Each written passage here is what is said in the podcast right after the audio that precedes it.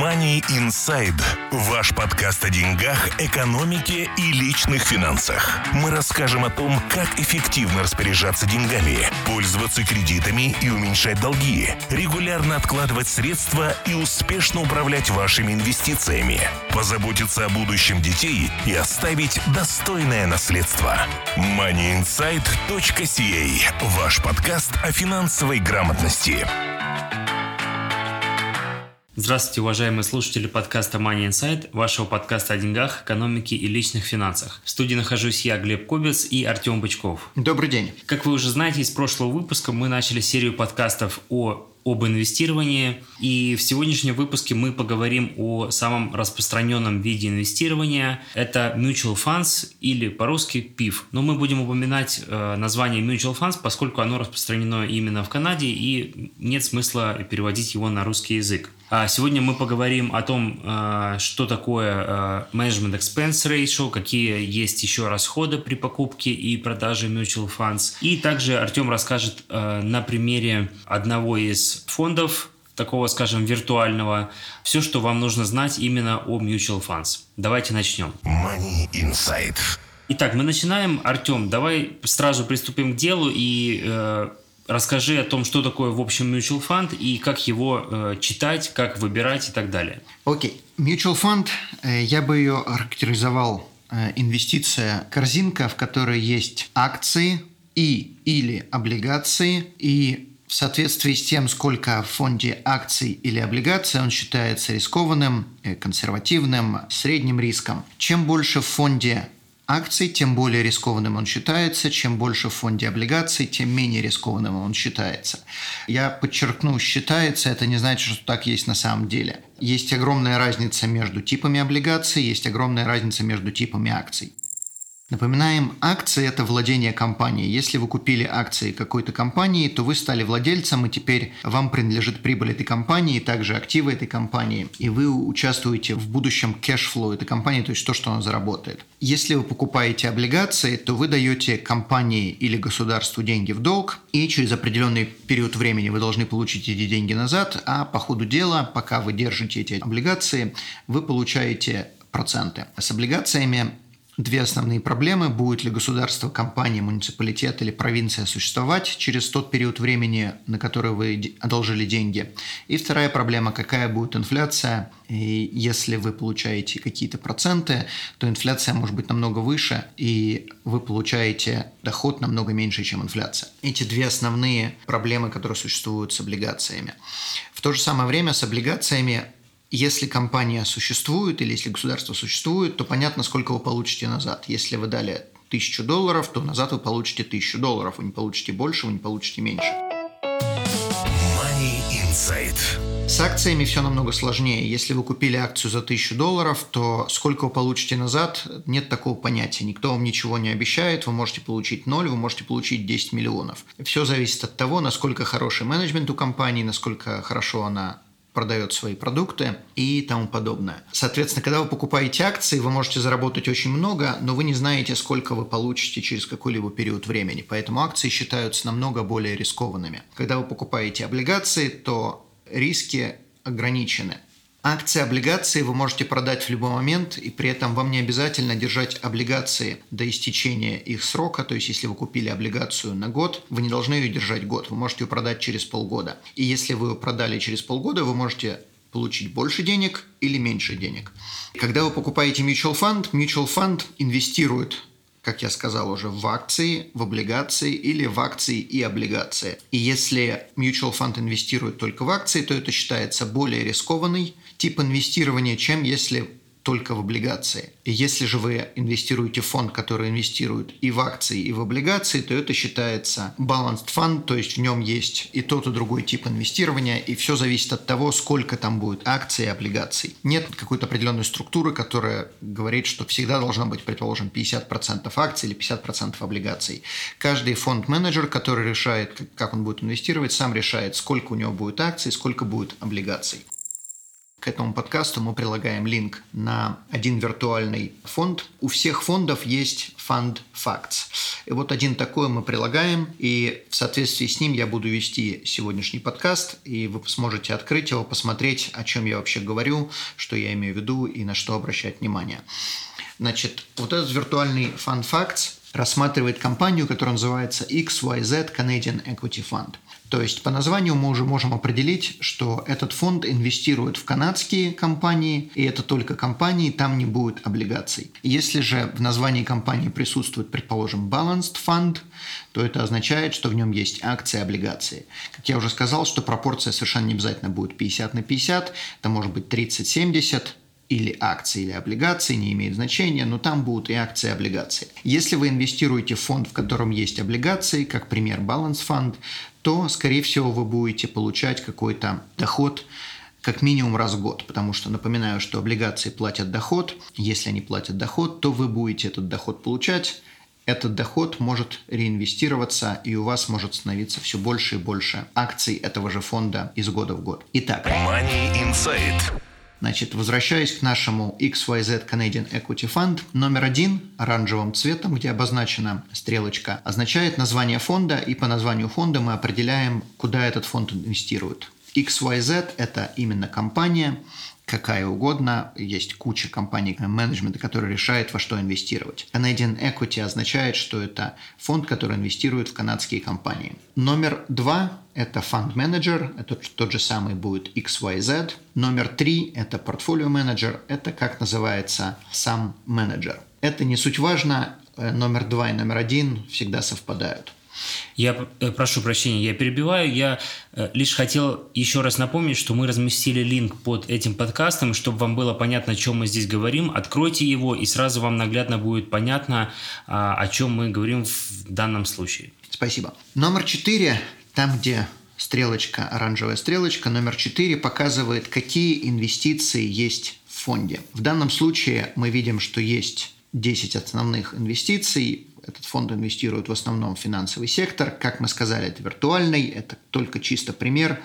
У каждого фонда будет своя разбивка. Большинство Fund Facts показывает первые 10 инвестиций, которые есть в фонде. Большинство mutual fund имеют больше, чем 10 инвестиций. И также total number of investments показывает, сколько всего есть инвестиций в данном фонде. В данном конкретном случае 93, но первые 10 являются 42% от всего того, что вложено в фонд.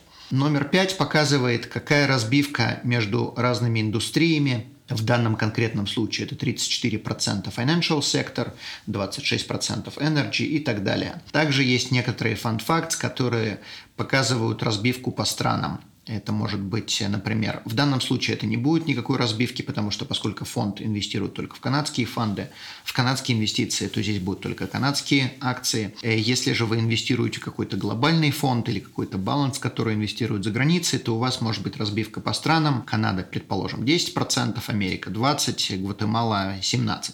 Не имеет значения, но часто такое тоже показано. Money Insight. Значит, следующий момент, который я бы хотел обратить внимание, галочки тут нету, стрелочки нету, никакой циферки нету. Но это находится в таблице там, где написано 2 и 3. Это называется Management Expense Ratio. С левой стороны в серой таблице Management Expense Ratio в скобках MER 2,25. Что это такое? Это то самое, сколько вы будете платить э, за владение этим фондом. Если вы проинвестировали в этот фонд, то у этого фонда есть expenses, то есть менеджеры должны получать зарплату, они тратят деньги на покупку акций в данном фонде, они посылают вам statements. За все это надо платить, и это отображается в MER. Также во многих MER отображается вторая вещь. Это сколько вы платите продавцу этого mutual фонда. Как пример, если вы пришли в какой-то банк, и банк предложил вам вот этот фонд, то MER включает в себя две вещи. Первую вещь он включает заведение фонда, то есть фонд-менеджер, про которого мы сказали по циферкой 2, XYZ Mutual Fund, будет получать часть денег от MER за ведение этих инвестиций. Вторую часть MER будет получать сам банк, который предложил вам этот фонд. Если же вы пришли, предположим, к независимому адвайзеру или к какому-то адвайзеру от компании типа нашей или, например, Sun Life, Manulife, неважно кому, они вам предлагают этот фонд, и, соответственно, человек, который предложил этот фонд, будет получать часть этого MER. Сколько зависит от фонда. Нету конкретные цифры, сколько человек или сколько фонд сам будет получать, но вот в этих 2,25% это уже включено. Как считаются эти 2,25%? Эти 2,25% это годовая плата. Если вы, проинвестировали в этот фонд только в течение полугода, то есть купили его, предположим, в середине года, то ваша плата за этот фонд не будет 2,25, а это будет половина от этого. То есть эти 2,25 разбиваются на количество дней, когда биржа открыта, предположим, скажем, 225 дней, и каждый день с вас снимается, с вашей инвестиции снимается 0,01%, или сколько там будет, когда мы поделим на количество дней. После того, как посчитали, сколько есть активов, в этом фонде каждый день с вас снимают 0,01%, вне зависимости фонд пошел вверх, фонд пошел вниз, с вас сняли определенные фи. И это столько, сколько вы будете платить у всех mutual funds, без исключения. Есть это, точно так же это есть у ETFs, точно так же это есть у segregated funds. Есть просто разные цифры у всех фондов, но management expense ratio есть абсолютно у всех. То есть, если вам кто-то говорит, что mutual fund ничего не стоит, на самом деле это абсолютно неправда. Когда вы видите цену mutual fund, в цене уже отображено сколько с вас взяли. Ну, чуть позже мы подойдем к ценам. Артем, уточняющий вопрос. Люди это отдельно должны платить или это каким-то образом автоматически удерживается? Это удерживается автоматически, когда люди покупают или продают mutual fund, они видят определенную цену, причем цена одна и та же при покупке и при продаже. И цену, которую они видят каждый день смотря на свой фонд, она уже отображает этот фи. То есть с людей уже вычли этот фи, и люди то, что видят, или то, что видят на своих statements, уже все это отображено. Чуть попозже, когда мы будем говорить о изменениях в индустрии, я расскажу, что может быть немножко другая структура, но на данный момент у большинства людей это будет именно так, что люди не будут ничего отдельно платить, это уже будет прописано в цене фонда. Хорошо. Money Insight. Ваш подкаст о финансовой грамотности. Итак, мы переходим на цифру 6 и 7. Цифра 6 говорит, какие риски есть, и также с правой стороны вы можете увидеть, что риск-рейтинг у этого фонда считается medium. Что такое риск? Риск в индустрии называется, насколько фонд идет вверх или вниз. То есть, если он может подняться вверх на 50% или упасть на 50%, то это считается рискованная инвестиция. Если он может упасть на 20% или подняться на 20%, то это считается medium риск. И 20 или 50 – это очень грубая цифра, она совершенно не обязательно. Это все относительно. То есть берут и смотрят относительно других фондов, насколько этот фонд поднялся. Если поднялся или упал слишком сильно, значит считается рискованным, не слишком сильно, значит не очень рискованным. И, к сожалению, все риски, они очень варьируются. То есть если рынок идет вверх, то многие инвестиции могут считаться medium риск, потому что относительно других фондов они на данный момент не рискованные. Но если у нас случается 2000 или 2008 год, и эти фонды падают очень сильно, то сразу меняется их рискованность, и они отображаются как рискованные. При этом э, за неделю, за месяц, за год до этого они считались, например, medium риск. Поэтому насколько они рискованные, таблица вам покажет только то, что было в прошлом, но не, не предскажет то, что будет в будущем. Money Insight. Э, номер 7 – No Guarantees. Практически все mutual fund, которые существуют в Канаде, они не предоставляют никакие гарантии. То есть, если вы проинвестировали какие-то деньги, то через неважно какой период времени вы можете получить меньше, если вы продаете. Существуют определенные mutual fund, которые дают гарантии, но 99.999% mutual fund в Канаде не предоставляют никакие гарантии. Итак, номер восемь – это какая перформанс была у фонда, насколько он рос, насколько он падал. И здесь показано, в номере 9 показана таблица, что произошло с этим фондом за последние обычно 10 лет. Если же этот фонд не существовал 10 лет, то за последние столько лет, сколько он существовал. Это должна быть точная информация. И эта информация, которую вы видите, процентном отношении она уже включает в себя все вычеты MER. То есть, например, в 2000 я предполагаю, что это восьмой год, фонд упал на 22.9%, это уже подразумевает под собой, что с вас взяли 2,25 MER. На следующий год фонд поднялся на 24.1%. Опять-таки это подразумевает под собой, что фонд взял с вас 2,25 MER. То есть чистая доходность инвестора составила как раз 24,1%. Все правильно, да, спасибо. Значит, следующая таблица показана чуть ниже показано, какой самый лучший возврат у этого фонда был и когда,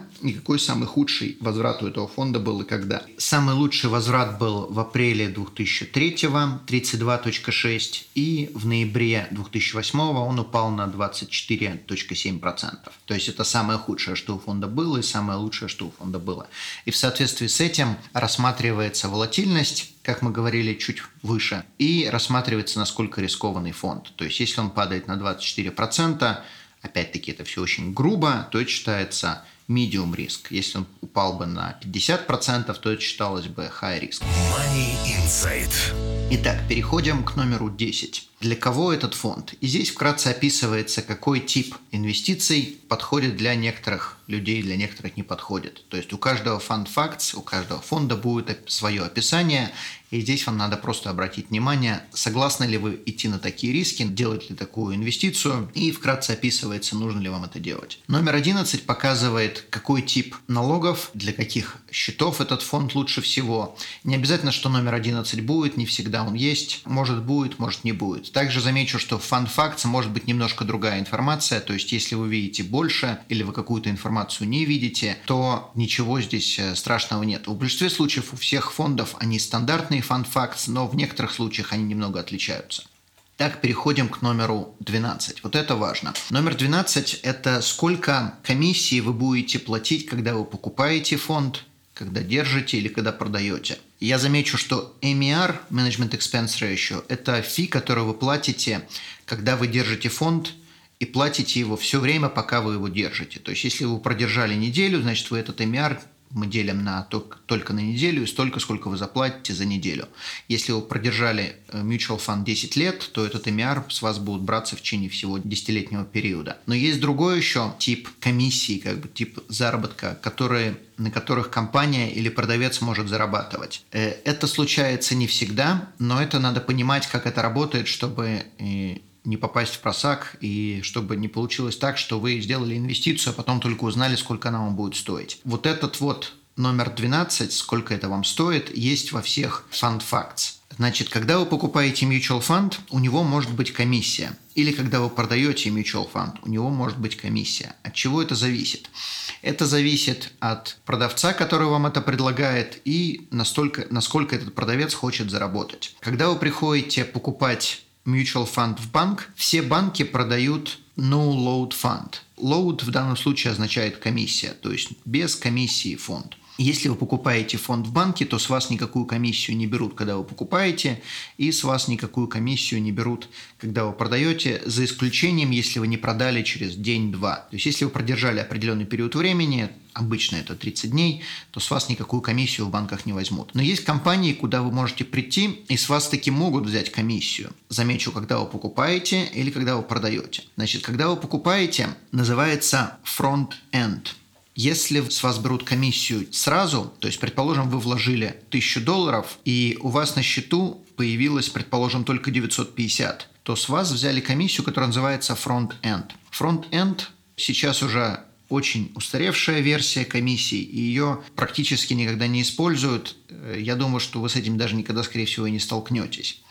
Но есть другая популярная комиссия, называется Deferred Service Charges. Deferred Service Charges – это комиссия, которую с вас возьмут, если вы вытащите деньги из фонда или даже не обязательно из фонда, а из инвестиционной компании, с которой вы вложили, в течение определенного периода времени. В большинстве случаев это 6 или 7 лет – если вы посмотрите на таблицу, вы увидите deferred, deferred service charges, и вы увидите, что если вы вытащите деньги в первый год, то есть, предположим, вы купили какой-то фонд, и в течение первого года вы решили его продать и забрать деньги, то вы потеряете 6% от своей инвестиции. Если вы вытащите деньги через 4 года, вы потеряете 3%.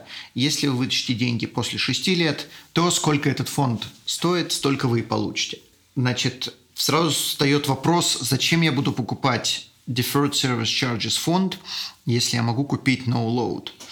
Вопрос резонный, но у него есть э, также резонное объяснение. Если вы покупаете deferred service charges, то продавец, который вам продает фонд, получает комиссию сразу. Если же он вам продает э, no-load фонд, то он получает очень мало в течение долгого периода времени. То есть, понятное дело, что многие продавцы заинтересованы не ждать 10 э, лет своей комиссии, а получить комиссию сразу. Но из-за того, что вы покупаете Deferred Service Charges, вы будете платить меньше MER, Management Expense Ratio Fee, по сравнению с фондом, который No Load. Почему? Потому что вы должны с этим фондом остаться на определенный период времени или же с этой компанией, не обязательно с этим фондом, то есть вы можете переключаться с одного фонда на другой. Главное, чтобы это было в той же компании, и вы из той компании не вытаскивали деньги. Money Insight. Э, deferred Service Charges распространяется на каждый доллар, который вы внесли.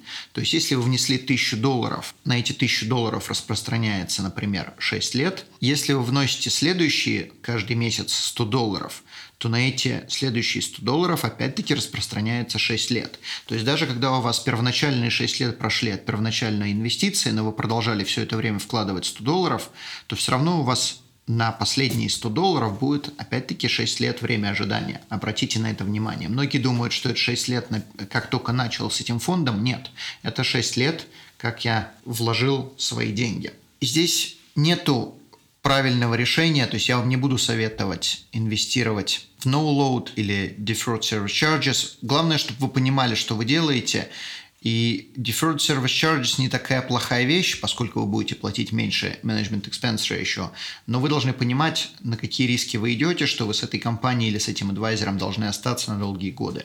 Если вас это устраивает, то ничего плохого здесь нету. Дальше у нас идет MER и чуть ниже. Там нету цифры, но чуть ниже под таблицей, там, где написано Fund Expenses, вы увидите, что MER и Trading Expense Ratio TER. TER – это сколько стоит этому фонду покупать и продавать инвестиции. Обычно это число очень-очень маленькое, то есть 0,005% это reasonable цифра, и в большинстве случаев ее даже не пишут, она очень часто включена в MER. Поэтому, скорее всего, вы увидите это число, которое очень подобно MER. MER, как мы уже сказали, оно делится на две части. Оно делится на сколько инвестиционная компания получает и сколько получает продавец. Но можно сделать разбивку, если вы предположим, собираетесь инвестировать большую сумму денег, и или же вам не нужен никакой совет от вашего адвайзера, то вы можете договориться с продавцом, не всегда это возможно, но тем не менее часто возможно. Вы можете договориться о том, чтобы комиссию с вас брали на ваших условиях. И тогда MR будет отображать только одну часть, и эта часть будет идти инвестиционной компании. То есть за часть продавца вы договоритесь уже напрямую с продавцом, сколько с вас будут брать. Э, замечу, если вы инвестируете в non-registered investment, только в non-registered, то часть, которую вы платите продавцу за его советы, можно списывать с налогов. Обратите на это внимание, потому что это могут быть существенные суммы, и если вы это упускаете, то вы упускаете возможность уменьшить свои налоги. Итак, номер 13. Номер 13 относится к no-load или к deferred service charges – если вы заметите, initial sales charges – это тот самый no-load, про который я говорил. Вы будете платить один MER адвайзеру. Если вы покупаете deferred service charges, то вы будете платить другой MER адвайзеру, то есть он будет намного ниже. И через 6 лет или там 7 лет, или вне зависимости сколько лет, вы можете продать этот фонд, и тогда никаких э, sales charges у вас уже не будет. Money Insight. Ваш подкаст о финансовой грамотности. Переходим на э, следующую колонку. Цифры там нету, но она называется Our Fees. То есть, э, какие фи будут, если вы решите продать этот фонд. Все mutual фонды в Канаде имеют short-term trading fee, то есть э, вы не имеете права продавать фонд в течение какого-то периода времени. В большинстве фондов это 30 дней, в данном фонде написано 90. Есть также mutual фонд, у которых даже 7 дней, но большинство фондов это 30 дней. Если вы продаете фонд в течение 30 дней, то с вас берут 1 или 2 процента также за то, что вы этот фонд продали слишком рано. Поскольку у фондов есть определенные expenses, и они не могут на вас ничего заработать, если вы продали слишком быстро, то с вас берут вот этот вот процент. Switch fee – это в своей практике я это никогда в жизни не встречал. То есть, если вы переходите с одного фонда на другой, я никогда не встречал, что брали switch fee, но тем не менее он существует в индустрии и с вас могут его тоже взять. Switch это означает, что вы переходите с одного фонда на другой в той же самой инвестиционной компании. Change fee также никогда не встречал. Если вы переходите с одного типа фонда на другой, то есть, например, если вы купили э, Deferred Service Charges, но решили перейти на No Load, тот же самый фонд, но вы решили перейти из одного типа в другой, то есть тот же самый фонд, но просто разные, это называется series, тогда с вас возьмут в данном случае 2%. На самом деле это не совсем 2% будет, это будет зависеть от того, через какой период времени вы решили перейти на предположим, deferred service charges на no load. Если вы решили перейти в течение 6 лет, то с вас возьмут по таблице, которую мы рассматривали выше, это может быть или 6%, или 5% после двух лет, или 3% после 4 лет и так далее. Если же это будет после 6 лет, предположим, то, например, могут взять 2%. Как я сказал, я это не встречал, но тем не менее в данном фонде это указано. Все фонды, когда вы покупаете первый раз, все фонды предоставляют вам возможность посмотреть на фонд, подумать и в течение 48 часов после покупки поменять свое мнение без того, что с вас возьмут какие-то физ. То есть даже если вы встретились с каким-то адвайзером, э, он вам предложил определенную инвестицию, вы переспали со своим решением, подумали и решили, что вы не хотите это делать, или не хотите делать с deferred service charges, например, или с этим человеком, или с этим фондом, у вас есть 48 часов по закону поменять свое мнение, никто вас не может обязать продолжать оставаться с этой инвестицией. И номер 15 показывает, куда обратиться, если у вас есть какие-то вопросы, адрес, также email и так далее, информация по поводу самой инвестиционной компании. Артем, а, я уверен, что многие слушатели, которые сейчас слушают, и а, всю информацию, которую ты рассказывал насчет а, физ разных, которые инвесторы будут платить за пользование этим фондом, вернее, за владение этим фондом, практически, может быть, у всех возникнет вопрос, а зачем вот покупать вот эти фонды, платить все эти фи, вступать в какие-то ограничения, если сейчас существуют альтернативы, такие как онлайн-доступ к фондовому рынку через банки, где можно самому покупать и продавать акции, облигации, в общем, играться на фондовом рынке.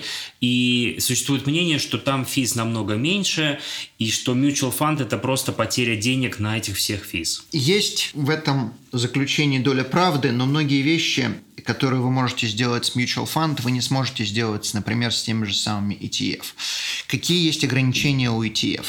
Во-первых, когда вы покупаете или продаете ETF, вы продаете его не инвестиционной компании, которая обязана его купить по цене, стоимости активов, вы продаете это какому-то человеку. Если человек не готов купить у вас по цене, которую вы хотите продать, то цена вашего актива, ETF, она будет намного меньше. Причем, если вы продаете ETF и активы в вашем ETF, то есть акции, например, внутри ETF, они э, не упали в цене, но ваш ETF никто не хочет купить, то стоимость вашего ETF будет намного ниже, чем стоимость активов внутри ETF.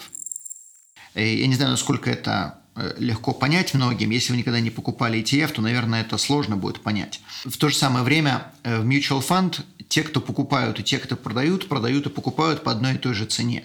Она ни на что не влияет, и она зависит от того, сколько активы стоят внутри mutual fund. Второй момент, когда вы добавляете деньги в mutual fund, у вас это ничего не стоит – когда вы покупаете ETF, вы решаете добавить туда деньги, то есть вы, предположим, решаете добавлять туда по 100 долларов каждый месяц, у вас есть комиссия, которую вы должны платить. Следующее, когда mutual fund платит какие-то доходы, эти доходы можно реинвестировать, и это реинвестирование ничего не стоит. Если же вы покупаете ETF, и ETF что-то платит, Значит, соответственно, вы не можете добавить это бесплатно. Вы должны опять-таки платить комиссию. Следующий момент. Если вы покупаете американский ETF внутри TFSA, то вы будете облагаться налогами с точки зрения АРС, то есть в Америке и с вас будут брать withholding tax. Если же вы покупаете mutual fund, американский, европейский, китайский, какой угодно, то никаких налогов с вас брать никто не будет. Также, если вам нужен совет, предположим, если вы покупаете mutual fund у квалифицированного financial advisor, тогда вы получаете советы, и этот адвайзер получает определенную комиссию в соответствии с тем, какой mutual фонд он вам предложил. Если же вы покупаете ETF, то никто никакую комиссию не получает, и, соответственно, вы э, сами решаете, что покупать и продавать, но если вам нужен совет, то вы точно так же будете кому-то платить. То есть в mutual фонд цена за оплату уже включена. Другой вопрос, что вы можете просто не получать совет от банка, потому что э, вам никогда его там никто не давал. А покупая ETF, вы его не получаете. Но просто если вы хотите получать квалифицированный совет, он стоит денег, и вы за него все равно будете платить. В то же самое время mutual фонд э, имеет кто-то считает преимущество, кто-то считает недостаток.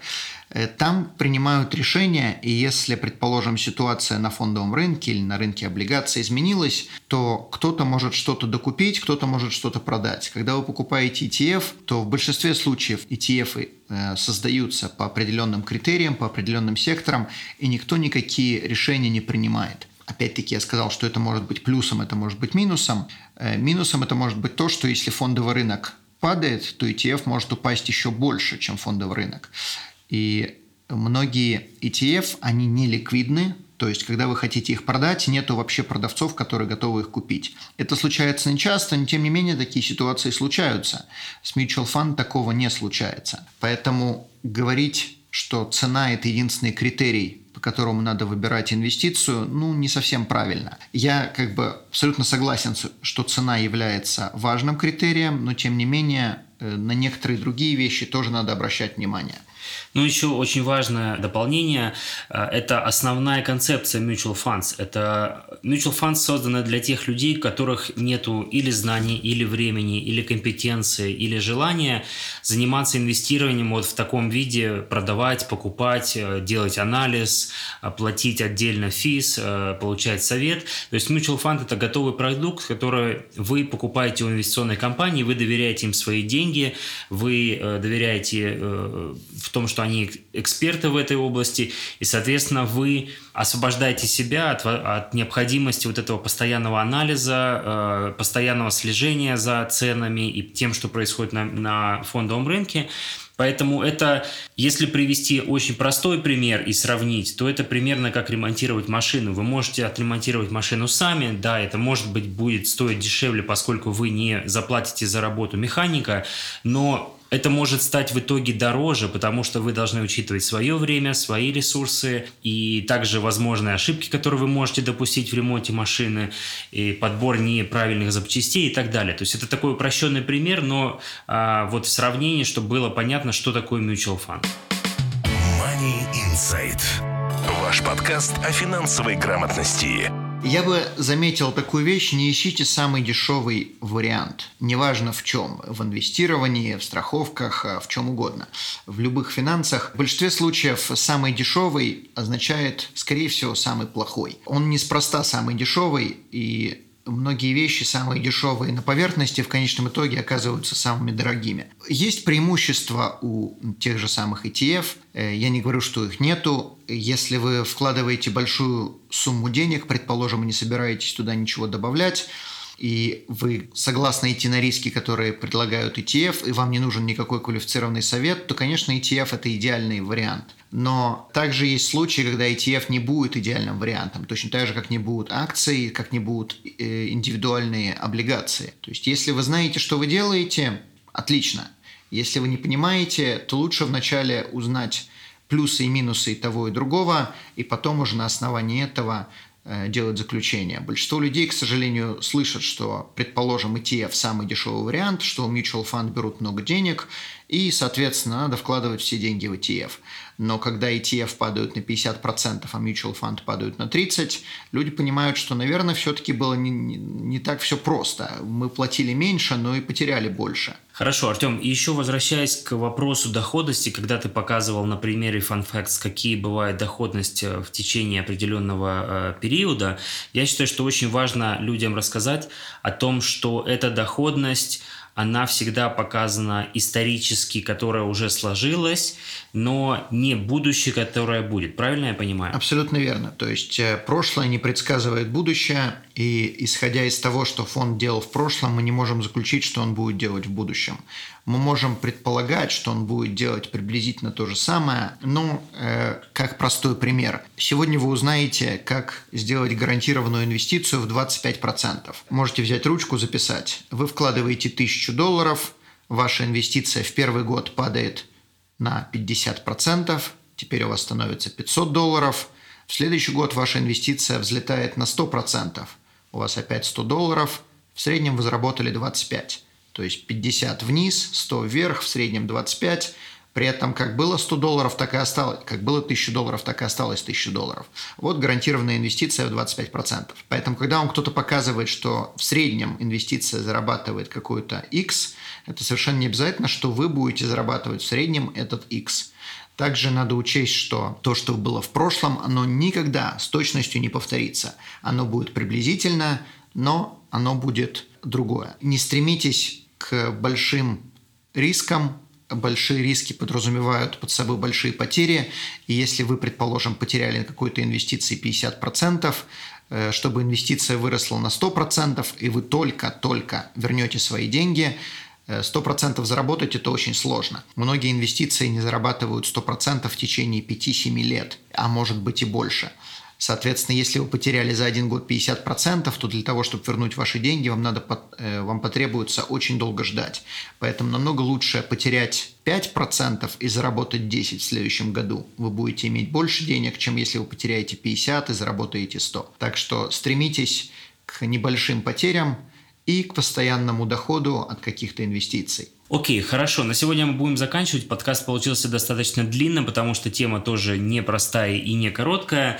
Э, в следующем выпуске мы э, чуть-чуть продолжим тему Mutual Fund и расскажем, что такое fee-based accounts. Это достаточно важно для понимания в инвестировании, и это э, сейчас такой основной тренд, который происходит в нашей индустрии, к чему э, вся индустрия движется. Поэтому мы об этом расскажем в следующем выпуске. Спасибо, что прослушали этот выпуск. Всего хорошего и успехов в деньгах. Спасибо, до свидания. Money Inside. Ваш подкаст о деньгах, экономике и личных финансах. Мы расскажем о том, как эффективно распоряжаться деньгами, пользоваться кредитами и уменьшать долги, регулярно откладывать средства и успешно управлять вашими инвестициями позаботиться о будущем детей и оставить достойное наследство. moneyinsight.ca – ваш подкаст о финансовой грамотности.